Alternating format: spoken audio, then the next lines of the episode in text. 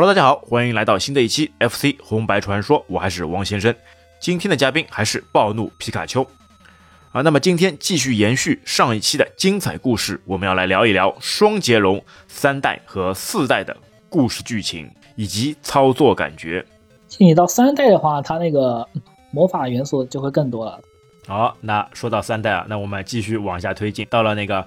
一九九零年，FC 上面推出了双截龙第三代。双截龙三代以后呢，就关卡呢好像就少掉了，就只有五关了。那说到三代啊，其实还有一点呢，就不得不说这个 Technos 啊，这个公司呢还比较有趣的。对，之前一直说的你二代呢有街机有 FC 的版本，哎，那三代当中啊，他把那个街机版本那个外包出去了，然后 FC 是他们自己来做的。你知道外包出去的这个街机版本最后演变成什么样的游戏了吗？街机的话，我打的就相对少一点。你还好没打，因为这个游戏呢实在太坑爹。它是怎么的？它变成那个最早的那个氪金游戏了。因为街机你知道，它就是想要你不断的去投币，所以它还有了什么呢？还有了那个商店系统。所以你想要玩的爽快，就多投币买装备就可以了。这个东西真的做的太烂了。你游戏游戏最大的那个成就嘛，就是在游戏当中呃来实现一些那个自我的一些一些满足嘛。那你老是要投币用氪金的方式来打，这个就太烂了。好在啊，你 FC 上面的这个版本呢，还是对吧？由 Technos 这个公司哎自己来做的，其实也就是那个岸本和久亲自来做的。所所以啊，这三代上的这个 FC 的这个剧情啊，这个故事啊，还是非常不错的。哎，而且第三那个三代啊，它其实那个说明书啊也特别有意思，它是等于是一本什么呢？像一本那个漫画集一样的，把整个那个剧情嘛描绘了一下，对吧？你想想看，你打游戏呢，还能再顺带便再看一个漫画书，哎，是不是特别值得？那它的剧情呢是那个他们第打败那个影子武士的一年之后啊，玛丽安又不见了。那之后出来一个丑那个老太婆，叫那个比留子，哎，这个像妖巫女一样的那个老太婆，她直接说呢，哎，她知道关于那个玛利亚消失的一个秘密，但是呢，你们要收集收集那个宝石，要收集满三颗宝石，然后才能去解救这个玛丽安。那从而呢，他也指出一条道路啊，你们要通过几个关卡，他上手是在哪里的？第一关是美国，第二关是中国，第三关是日本，第四关是意大利，然后第五关是埃及。哎，对的，因为这个比利他们两兄弟嘛，其实是在那个美国开的那个拳馆嘛，哎，所以他们要先到那个美国上面，因为他是拜托了他的一个好像是师弟什么的吧，来照顾那个玛丽安的嘛。他们就是第一关的时候就直接进去，就看到一个人躺在地上，对？还跟他们说，哎呀，不好意思，我没有对吧，保护好玛丽安，然后就吧唧就死掉了。嗯，对，开局是有一个光头男，然后把光头男打死之后，要靠近那个人物，然后触发剧情，然后他说敌人太强了，然后我不行了。说完之后，然后就人就没了，就已经死掉了。啊，然后门又开了，又有新的那个人物啊冲进来，来跟你对战。他也多了很多的一些新的招式。哎，我们请皮卡丘来说一说，他多了哪些有趣的这种招式？他三代的话，就是取消了那个吸顶的设定，但是他新加了一个可以跳起来把抓住别人头发，然后把别人扔飞出去的这种招数。哎，对对对，这个就非常有心，而且他多了那个快奔，就连续按两下前可以快奔，奔过去，然后跳起来抓正好一段距离嘛，抓住人家的头发，也是抓头发了，抓住头发，然后就直接空中一个打挺，把敌人从空中把他扔出去。你助跑之后，如果是用跳，就是普通的跳起来攻击的话，是可以把对方击退的更远的。哎，因为有助跑了。嗯，对，像三代的话，它更多的就是用旋风腿打了，然后。另外新加的招式就是新的人物了啊，三代是可以换人物的，新加了两个人物可以三代可以换人物，而且这个人物是你之前在那个 BOSS 里面对吧？把 BOSS 打败以后哎新加入的这个人物。三代的话，它那个是有第二关的 BOSS 和第三关的 BOSS，然后打败之后就会加入你的队伍嘛。它那个第二关的 BOSS 是老陈，他那个有一个就是原地跳踢，然后是连续踢好几段，好几段的空踢。哎呀，我们说那个二段踢嘛，对吧？他在空中还能再再踢一下。然后还有一个是我们这边是叫做蛤蟆功，哎，还可以在空中的话，然后趴下攻击的。哎，而且这个很一直以来啊，我就觉得就很有趣的你。直接飞腿嘛，就飞腿了。他感他感觉是用铁头功，用头去撞人家，哎，趴在地上用蛤蟆功的方式直接撞。哎呀，这个招式，哎，虽然说威力很大，但是这个形象啊，就真的不敢苟同了，给人家下跪一样，哎，来个五体投地。呃，你像再然后就是那个 第三关的 BOSS 忍者乱葬嘛，他那个乱葬啊，柳生乱乱葬，跳起来一个高腿踢，然后还有一个是跳起来，然后把把他那个剑抽出来，然后攻击。另外一个就是。跳起来之后按住下颌攻击键，然后就可以用出那种展翅。哎，就每个人物啊都非常形象，有各种的那个非常明显的这个招式啊。哎，其实说到老陈，他一个特点是什么呢？他那个拳型像那种异形拳，对吧？或者像这种我们以前一个说法叫什么呢？叫那个抓奶龙抓手。他那个手势啊就非常快，就像那个咏春拳的这种感觉啊。他那个威力攻击打起来非常大，往往一个敌人啊就一套这个拳下来，对吧？就你只要无脑的连续按这个出拳就可以了，就直接可以把人家给干翻。那么柳生乱葬的那个忍者呢？他的优势是什么？就速度快，这跑起来就飞奔一样的了。那这可能就是忍者的这个优势啊，它有有那个速度加成，跑起来就特别快。其他这个速度对比是非常明显的，尤其是打最后一个人关底 BOSS 的时候，他那个玛丽安变成蛇，然后从地下消失的时候再出现。如果你的速度慢的话，然后你走是很难躲的，但是速度快，你用忍者就非常的好躲。虽然他的那个攻击好像弱一点，但是他速度快也是他的一个最大的一个优势。哎，其实说到老陈啊，你有没有这种感觉？这个老陈这个形象胖胖的，对吧？哎，感感觉很像我们之前说的叫。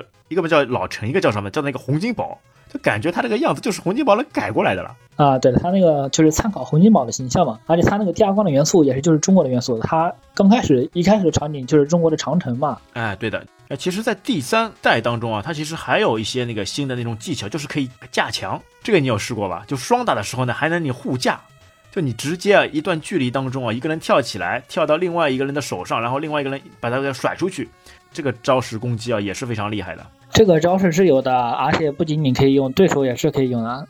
像他是要先助跑，然后助跑起来之后，然后用跳踢踢到墙上之后，然后再接住墙，然后反弹再打回来。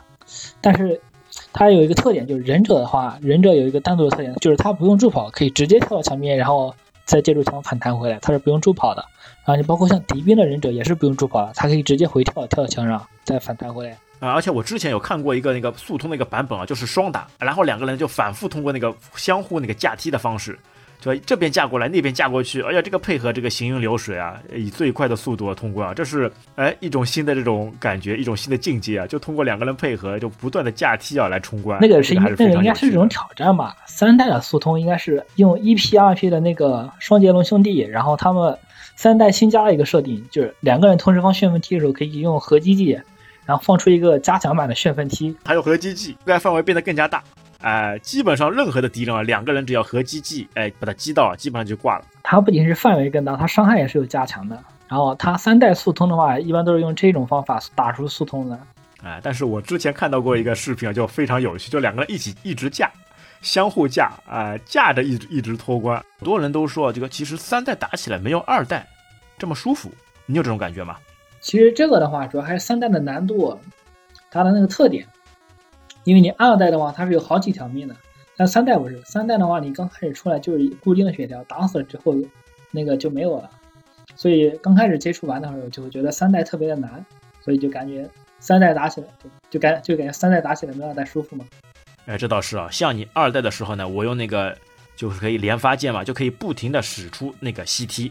哎，就通过这个方式来过关。然后三代的话呢，哦，好难打。上手的时候，我冲过第一关都花了老命了，打了好久，哎，才冲过第一关。你像到后面三代，如果你会打的话，其实三代的那个难度是要比二代简单很多的，因为二代还有很多那个那些个机关啊之类的那些东西还是很麻烦的。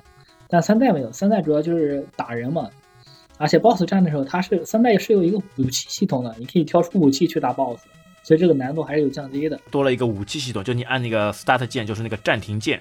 它会出来那个，一个是选人，你可以在各种人物当中来选择，对吧？所以人家说呢，你最多啊其实是可以选择，就等于是虽然说它只有每个人只有一条命嘛，但你其实最大的是可以使用那个四条命，对吧？你可以把那个第二关的 BOSS 跟第三关的 BOSS 哎全部选出来，就每个人都有一条命，对吧？然后另外呢就是选武器，哎，选武器你来说说看，有几种武器可以选择？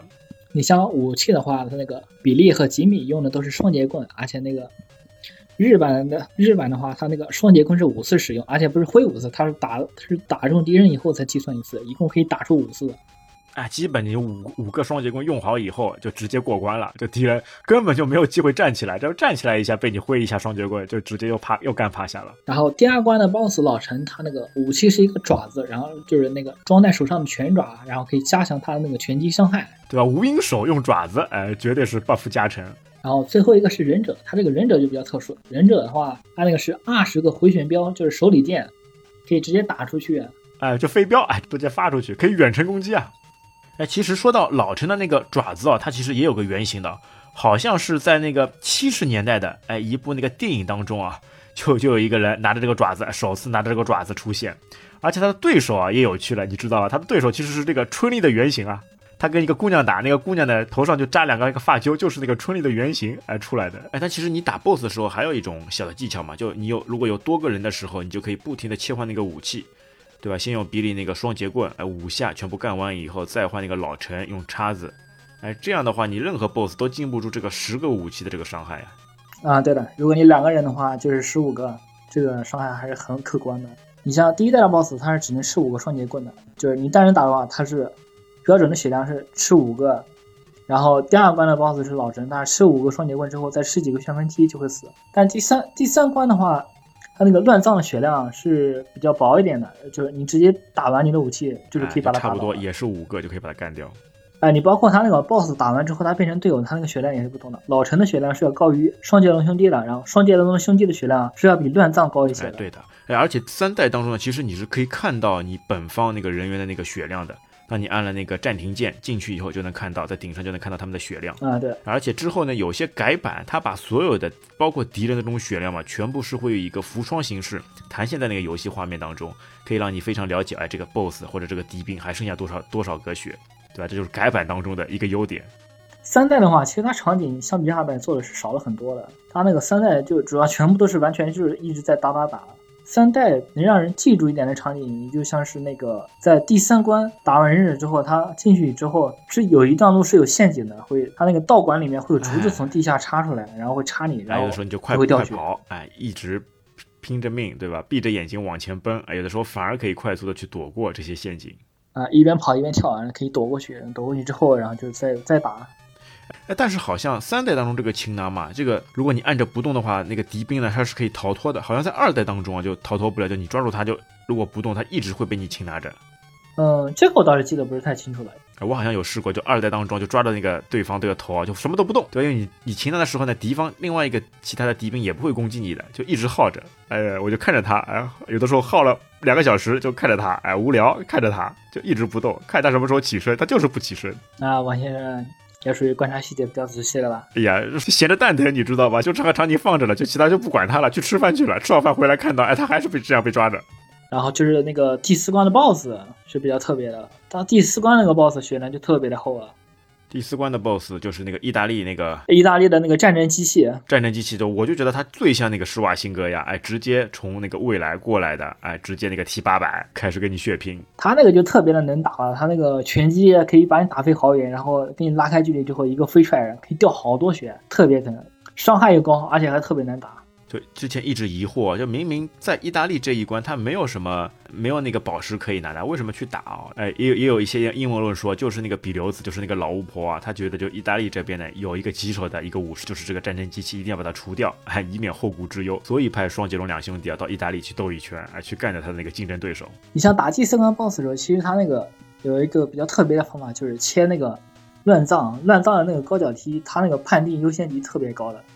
他对面飞踢过来，也是优先判定乱葬先攻击到对方的。这个乱葬虽然说血量比较低，但是人物还是特别好用的。哎，一些招式比较特别，而且速度快啊，够灵活。哎，还有远程攻击，还能飞镖扔一扔。哎，伤害伤害特别高。哎，那你来说说看，你三代当中。你说一直打人嘛？那打人上面有没有什么技巧？就敌兵哎，不断的会朝你冲过来，那你有什么很好的方式来一个把他们给干掉呢？三代的话，他那个敌兵，如果你在屏幕正中间的话，他是敌兵是从两边跑过来，然后会只用直接用跳踢攻击你，而且你像第二关之后，他就会那个人物，他跳踢之后会有一段很长的滑行距离，依然是计算伤害的，所以就需要打人的时候不停的切换你的那个数轴方向嘛，就你切换之后跟他不在一个横轴之上，然后他才不会攻击到你。对，一直要切换，就等于是打一下打掉一个人，你要稍微移动一下你的位置，哎，这样等于是要错位攻击，才能更加好的把敌人给干翻。要不然你直接，如果他平行的话，他一个飞踢过来，对你直接被被他那个踹倒了。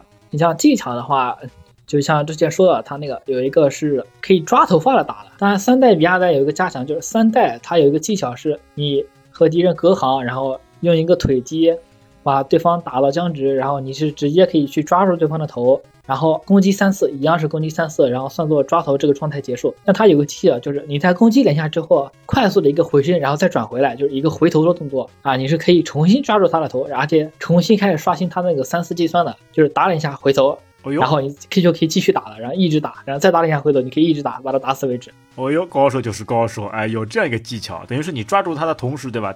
按两下，然后呢就直接放开，放开，然后再再快速的又把它抓住，然后再继续重复这样的过程，是这样的吗啊，对的。但要注意的是，它有些病种是不可以抓住的，比如说，它像那个忍者兵是没有是没有办法被抓头的。哎，忍忍者，忍忍者个速度快嘛，对吧？其实只要是你把它给判定，就踢他一脚嘛，踢他一脚以后，他捂着肚子，哎，判断为那个僵直的时候，你往前走，就直接画面就直接可以判断为把他那个擒拿住，就抓住他头发。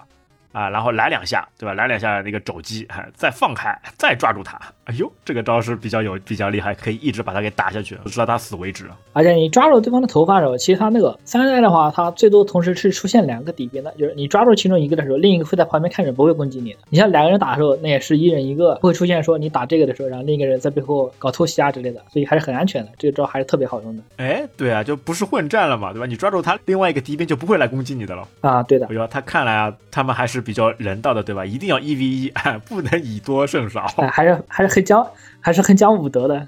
哎，对啊，很讲武德，对吧？街头也讲武德。他还有一个技巧，就是在那个第四关的时候，它第四关第一个场景，它最右边是有两个平台下去的，但你可以忍我，然后下了一个平台之后，然后你在那个平小平台上面打的话，对手是刷新之后是直接在那个平台上，他是没有地方助跑的，然后你在那个地方打的话，你就不会被跳踢了是在那个第四关，就是在那个意大利，啊，对吧？因为前面几关老陈拿好以后，柳生拿好以后，对吧？他们那个三颗宝石其实已经有了，因为第三颗宝石嘛就在那个老太婆身上。哎，但他们呢没有直接冲往最后的那个关卡，就埃及那个关卡嘛。他们说要先到意大利去，就不知道到意大利去干什么，对吧？但在意大利上面就跳，跳到以后就像你说的，在一个台阶上面，好像是第二格的台阶上面嘛，有有有一个刷敌点，对吧？只要你在那边的，不不断的后面的那个敌人嘛，就全部会在这这边出现，然后你就不停的把他们给干掉。哎，对你把他们卡在台阶上刷新的话，然后他们再会在第二个台阶上从最下从台阶的最下面刷新出来，然后他们就是这样的话，他那个小台阶是没有空间助跑的，然后躲在那个位置，因为一直一直释放兴奋体，哎，就可以无伤过去了。而且进入那个石门以后啊，你觉得吧，就非常明显的这种意大利的这种风格，就很多那个石雕啊，背景上面有很多石雕。哎，你有注意吧？石雕，对吧？他们清一色的其实都是男的，就光着膀子的，就那个石雕场景嘛。其实有一个细节啊，我是之后挖出来的，它其实原本设计当中呢，那个石像对吧？它其实并不是清一色都是男的，哎，有男的有女的，而且女的那个呢也是不穿衣服的。哎，有些人啊就把那个贴图里面的隐藏元素给挖出来，就发现那个是一个女的不穿衣服的那个石雕。但是可能啊，就发行以后呢，在美国那边呢就觉得这个好像哎不太贴切，对吧？有点颜色了，就直接把这个贴图啊，把女的那个雕像那个贴图啊就换成男的了。这个上面这个细节也是很很有趣的，对吧？为了不带点颜色，直接把里面的男女都换掉了。他那个第三代的风格做的还是特别明显的。你像第二关，他那个刚开始的场景背后是长城，第三关的日本，它那个场景是竹林。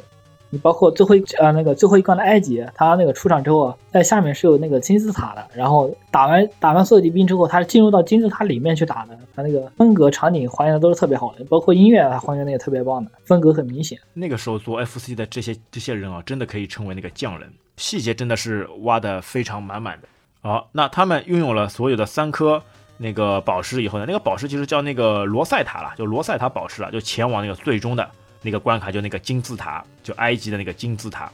哎，他们好像就进入密室以后嘛，那个老太婆把三块宝石全部放在那个台子上之后，他们又进入了一个下一个密室。啊、不是，他进入金字塔里面之后，先是跳一个跳一个那个移动平台，然后进去之后是先是打第一个场景，第一个场景是光头兵和那个意大利战士，然后打完之后出现那个放宝石的平台，然后把三颗宝石放上去之后，然后打开平台进入下一个密室，下一个密室是打忍者兵，然后把忍者兵打完之后，它里面还有一颗宝石，啊，对，就所有的总共嘛是四颗宝石。当他获取到那个四颗宝石以后呢，哎，准备进入最后的房间呢，突然时候就这个老婆子，就这个比留子，突然那个露出了他的一个真面目，对吧？他表示其实双截龙兄弟呢就是被他利用的啦，他就是想用这个能量宝石啊，最终进入密室啊，去获得可以控制整个世界的这个力量。哎，之后你能看到这老太婆就非常快的就冲进去了，哎，但是很快老太婆又出来了，哎，你知道这是为什么吗？这结果是发生了什么事吗？呃，我说打过中文版的，然后进去之后，然后说里面有什么更大的力量，然后控制不住，然后把那个宝石开门进去之后，很快出来，然后就倒在地上，然后化成粉末了。哎，就直接死掉了。就没想到啊，他想害人，结果把自己给害了。那其实这怎么回事呢？因为里面这些房间嘛，其实是受过那个诅咒的，就你一定要带好，全部带好四块宝石，同时进去才可以。如果没有的话呢，你进去以后就立马被诅咒身亡。哎，所以这个老太婆哎，就最终害人害己，哎，把自己给坑了。那两个兄弟呢？正好他等于是把这个结界给破解了嘛，然后就冲进那个密室，然后密室里面就出现了哎，跟木乃伊大战一场这个场景。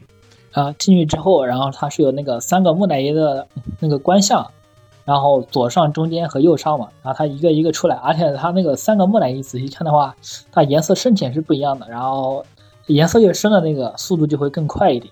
哎，而且那个时候打木乃伊，我觉得就是好像是天塌下来的感觉，这个木乃伊特别难打。就你使任何的绝招，就好像都能被他破解，对吧？你出拳，它可以帮你化解；你用那个身，你用那个旋风腿，它也完全就无视啊。他总是有这种破解之道啊。你在这打木乃木乃伊这关上面有什么什么技巧吗？打木乃伊难打的话，它是因为木乃伊的那个攻击判定长度是比就是玩家的攻击判定长度要更长的。然后打的话，我个人推荐是用那个忍者，然后用原地的高跳高跳踢，然后在原地不停的高跳踢就可以了。好，这是一个非常好的一个技巧，因为那个时候跟小伙伴打，就每一次打到这边了，就感觉哦天塌下来了，怎么打也打不过。哎呀，这个木乃伊真的是难，可能还是没有很好的掌握这种方法跟技巧。用忍者的高跳踢基本上是可以无伤打的，还有一种办法就是助跑啊，然后用那种直接跳踢，然后把他踢倒嘛，然后等他倒地以后你就往回走，然后等他起身之后再用跳踢，然后不停的循环。但这样的话就要打的更多了。你用忍者用忍者那个高跳踢的话，正常是打七下就可以把那个木乃伊打死。但是用跳踢的话，要打十几下之后才可以。那那么接下来，当你把整个三个木乃伊打好以后，又出现一个什么场景？他那个三个木乃伊第三只被打死之后，然后那个木乃伊会变成那个暗黑雅典娜。哦，暗黑雅典娜，它就像像一个蛇女嘛。啊，对我们这边是叫暗黑雅典娜的，对吧？它其实是那个埃及的一个艳后啦，然后就从那个木乃伊身上就开始。复活过来。然后他的一些招式啊，就有那个远程攻击了，它可以放出来一些像冲击波一样的东西。来，具具体你来介绍一下。他的攻击方式就是一个，然后在手里面蓄力一个火焰的鸽子，然后那个把鸽子放出去打你。然后另外一个就是用手，然后手掌向前，然后我可以把你直接打到墙上，吹飞到墙上，那就会再然后再从墙上掉下来之后，他会再从一个补一个从地上过去的一个火焰冲击波。然后另外一个就是它会消失，然后化作一个火蛇，然后从地面上消失。然后过了一会之后，再从地上，然后一个火蛇钻出来。哎，就最讨厌吧，打着打着打着，它消失了，然后又突然之间不知道从哪里又钻出来了。哎呀，这个像之前说的，它那个你人物的速度不同，它那个火焰其实躲的方法是不一样的。你像忍者的话，你直接斜着走，随意走，你只要保持移动的状态，基本上是不会被火焰蛇打中。但是老陈不行，老陈他那个移动速度是特别慢的，就如果你正常的走的话，他一定会被火焰打中，他就只能上下走。那好不容易啊，把他给打败了。哎，那其实呢，也有种说法，就说这个埃及艳后嘛，哎，他其实是那个玛利亚。就是那个比利的那个女朋友玛利亚嘛，她那个黑化之后的那个版本，哎，有说就打败以后呢，那玛利亚正常了，对吧？那也有说啊，就打败这个埃及艳后以后，就他们把这个坟墓里的那个财宝嘛，全部都拿出去去做好事了。这个倒是那个街机版里面那个结局。哎，但你想想看啊，他们等于是什么？他们等于是盗墓者了。把倒过来的这个钱啊，然后去做善事，这个有这个是不是就有点啊劫富必劫富济贫的感觉是吧？啊，劫富济贫，对吧？拿本来就不是自己自己的钱拿出去，再去做善事，哎，那三代当中啊，就其实就是这样一个经历。但其实呢，就还有一种，就玩家脑洞版的一个说法，就说呢，这一切呢，其实都是玛利亚这个女人的这个阴谋啦。因为很明显能知道，那为什么玛利亚在第二代当中啊就已经被人家打死的情况下面呢能够复活，对吧？就不要简简单单以为什么天使降临就能复活了，那其实呢是有根据的。那就有人啊做了以下一些那个脑洞版的那个剧情线，哎，这个就有趣了，这个就黑历史，大家可以来听一下，来玩一下啊。我们不考究它的真实性啊，但是可以了解一下。哎，那其实这个脑洞版的剧情啊，是把这个顺序嘛，一二三的这个顺序嘛会打乱，重新组合。它等于是什么呢？就先是一代，然后是三代，最后是变成二代。那其实是什么呢？那个玛利亚陪伴在那个强大那个比利身边啊，那希望自己也能变得强大，所以呢，他去那个触碰了一些那个禁术。哎，但结果呢却被那个黑暗那个能量啊侵蚀，从而呢就衍生出来那个黑暗玛利亚，那就是那个三代当中那个变身了。哎，但那个黑暗玛利亚呢，为了实现自己变得那个更强的这个野心哦，他首先必须要想办法破坏那个双截龙兄弟之间的关系，所以呢，他就唱上演了一期那个一出那个苦肉计，就让那个暴力组织啊假装被绑架，然后让兄弟呃为了他失踪啊而出去那个找他，这个就是那个一代当中的一个场景，而且呢，他把那个吉米啊就把他给抓住那个洗脑，所以就叫送他啊，他与他那个比利啊呃当中去打一仗。这也就是解释了那个第一代当中为什么兄弟之间相互残杀的这个剧情。那个一代最后的时候嘛，就刚刚说的嘛，他不是有非常好的这种大床，有这种猫啊，那其实他不像是被囚禁了，他更像是这种享受的了。嘿，所以那个时候就说不定啊，就是两个兄弟啊，就都是为了这个女的，对吧？哎，一女四二夫，哎，他们就是这样一种关系。那之后啊，那打败了吉米以后呢，那个黑暗玛利亚。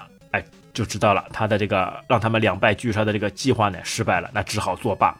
那一年以后呢，玛利亚又为了选择在那个埃及金字塔里面修炼啊，这就衍生了为什么突然之间那个老太婆说那个玛利亚呢会失踪，哎，这个因素，她其实是跑到那个埃及金字塔里面去修炼了，但双杰龙兄弟呢以为他又被绑架了，那老太婆呢也眼馋那个金字塔里面的能量，所以就利用那个双杰龙这个兄弟啊去收集那个罗塞塔石，哎，扫除障碍，企图那个占有能量，是吧？那结果不知道，哎，这是一间有诅咒的房间，他非但没有得到能量，反而哎被这个诅咒所自己自我毁灭。那他们打败那个黑暗玛利亚之后呢？那玛利亚又回来了，他觉得他这个计划又失败了，又要重新想一出有什么办法了。再之后啊，那个双截拳的那个死敌幻影拳出现了，幻影拳就那个二代的那个 BOSS 嘛，他是那个幻影拳的那个始祖。他一直是跟那个双截拳对着干的。那他出现以后呢？那玛利亚疑似被杀。那玛利亚不是被杀了吗？那就这个这个就让那个双截龙兄弟呢恼怒不堪，与幻影战士厮杀。结果幻影战士被打败。临终前，对吧？他说了那句让兄弟祷告的那句话，其实呢就是为了让他们啊彻底消除玛利亚内心的黑暗。那说这句话呢，也就预示着那个玛利亚没有死。哎，那所以玛利亚能够复活，而且他复活以后呢，因为兄弟俩的那个齐心祷告啊。那个黑暗的玛利亚也终于受到他的影响，恢复了正常，把黑暗元素完全剔除了，哎，对吧？这样非常有趣的。那虽然玛利亚黑化这一假设让很多玩家难以置信，但是呢，你从第三代当中的这个玛利亚莫名变身为那个埃及艳后，而且通过第二代游戏当中的那个祈祷复活，以及第一代游戏中双截龙兄弟呢会互相残杀这些线索来看，似乎还是挺合理的。对吧？尽管这个猜测呢虽然很离谱，但因为官方呢他始终没有给玩家揭开这个话题，哎，那所以就有了这一个脑洞大开的版本，哎，但是通过这一个版本哦，你真的是可以把前后的这个故事线，就三代当中的故事线呢全部穿插起来，有的时候呢还是比较可以让人深思的。哎，那其实啊，他们应该感谢那个幻影战士，要不是他的付出啊，玛丽安怎么会这么容易就恢复正常呢？哎，但是也比较有趣的，一个拥有黑暗能力的人，哎，在那个幻影战士的武力面前，还是会被他们给杀死。那也有可能啊，因为他们黑暗势力用的是那个机枪，啊，用的是现代武器，所以你什么刀枪棍棒都没有用，在现代武器面前啊，你任何的法力什么的都是没有效果的，所以他就被这样阴差阳错的被干死。那机缘巧合，那最后那个幻影战士啊，他他可能是知道这些故事，那最后呢，告诉双截龙兄弟，哎，让他们用他们的那个诚心让玛丽安复活。哎呀，这个剧情真的是又狗血，哎，又科幻，又想不通。哎，那么从双截龙之后啊，这个 Technos 公司呢开始不思进取，哎，就想着办法怎么样去多赚钱，不在游戏上呢好好去设计。那之后啊，在一九九六年，哎，Technos 倒闭。然后他的一些那个 IP 人物嘛，双截龙啊、热血啊，都卖给其他公司了。哎，那所以之后啊，这些双截龙这些 IP 嘛，有出现过在其他作品上面，比如有一个那个热血排球，哎，比利跟吉米两兄弟就在那个排球里面客串。那也包括一款那个大作叫那个忍者蛙的，哎，他呢之后呢就跟那个双截龙哎强强合璧，出了一款叫那个忍者蛙大战双截龙。哎呦，这个游戏本身我们就不说了，这个等于是做一些乱入了。哎呦，感觉就是怎么来钱怎么弄呀。那所以啊，后面就又有了所谓的双截龙第四代。那其实这个第四代呢，是一个山寨版本，哎，并不是 Technos 公司啊来开发的。画面感觉啊，打击手感啊，跟那个前三座完全不相干，所以打的呢也不多。但是呢，官方其实也是出过正统的第四代。这个就要说到那个二零一七年的时候，一款名叫那个《双截龙四》的那个游戏啊，这一回啊才是货真价实的第四代，是由原始的那个 FC 作者就是岸本和久，哎领衔来制作的。它这个画风，这个像素感，你想想看，在二零一七年还是用这种像素感的画风，但是游戏的这个这个感觉又回来了。而且在四代当中呢，又添加了很多这种武功的招式，比如说一些回旋踢或者是飞踢，哎，会更加的让玩家啊就带回到原本十几年前、二十年前那种感觉。虽然说现在的游戏呢画面做得非常好，但是想想像素风格一直也是这种美学的这种基础。那在现在的时候呢，有一款不以画面称王、游戏剧情、游戏背景、游戏 BGM 作为铺垫的游戏。哎，也是让玩家们非常热衷于此的。而且啊，第四代的这个剧情啊，又回归到前几代的这种哎套路上面。那又是玛丽安哎又失踪了，又被 BOSS 给抓起来了。那最终呢，两兄弟啊遵循着大小 BOSS 的带领啊，那最终还是把这个玛丽安给解救出来。那最狗血的是什么呢？就是最终的这个打这个最终的这个 BOSS 啊，是一个黑社会的老大。他结果呢，在两兄弟的哎嘴皮子底下。对吧？三寸不烂之舌底下，最终呢被他们劝服，从而呢他就改邪归正，那从良了，跟两兄弟呢握手言和，哎，就和平共处了。这个狗血剧情，我说真的是没有什么话说了呀！哎，怎么会这样设计的呢？所以说呢，第四代啊，还是主要打的是那个情怀牌，对吧？他的那个招式画面。包括这些出招以后的音效，跟前几代啊都是保持在一个比较统一的那个水准。那当然啊，也出了这个剧情了。哎，但是呢，对于我们这些喜欢在任天堂游戏机或者是小霸王上玩游戏的这些玩家来说呢，那第四代的感觉啊，却往往就怎么也找不回来了。那我们还是喜欢这种比较怀旧的，哎，之前玩过的那些游戏。那所以啊，第四代呢，我们也只能点到即止。整体来说啊，这这些场景啊，都还是印象深刻。如果你之前玩过的，你肯定非常能具体的回忆起你之前打过的这些场景、这些回忆。嗯，对的。然后现在还在玩 FC 的，主要也就是嗯，怀念以前小时候打的那个乐趣了。还是念想吧，所以归根到底还是这种念想。嗯，对的。哎，可能是这种我们这种人就比较怀旧，哎，永远就离不开那个时候曾经带来过这种的欢乐时光，就那个印象就深深的刻在骨子里，深深印在我们的 DNA 里面。但一些新的东西、新的游戏，就往往可能觉得，哎呀没时间啦，或者是哎呦难度比较高啦，或者是有氪金的这种想法，就不会再去尝试了。对，所以这也就是那个 FC 游戏带给我们这种无限的这种怀念、无限的快乐。我们知道啊，那个皮卡丘是那个游戏界就 FC 上面的那个高手啊。哎，你最快的一次通关双截龙二代或者三代的这个时间是多少？三代的话，我打了最快一次大概也就是十五分钟多吧。像二代的话，我就没有仔细看了。二代它那个剧情还是蛮长的。对啊，二代九关，三三代是五关，三代是五关。哎呦，那你这个高手还确实是高手啊，十五分钟能干完整个游戏。对吧，就我现在来说的话，就算我开了那个作弊器，开了那个模拟器，十五分钟想打关也是不可能的啦。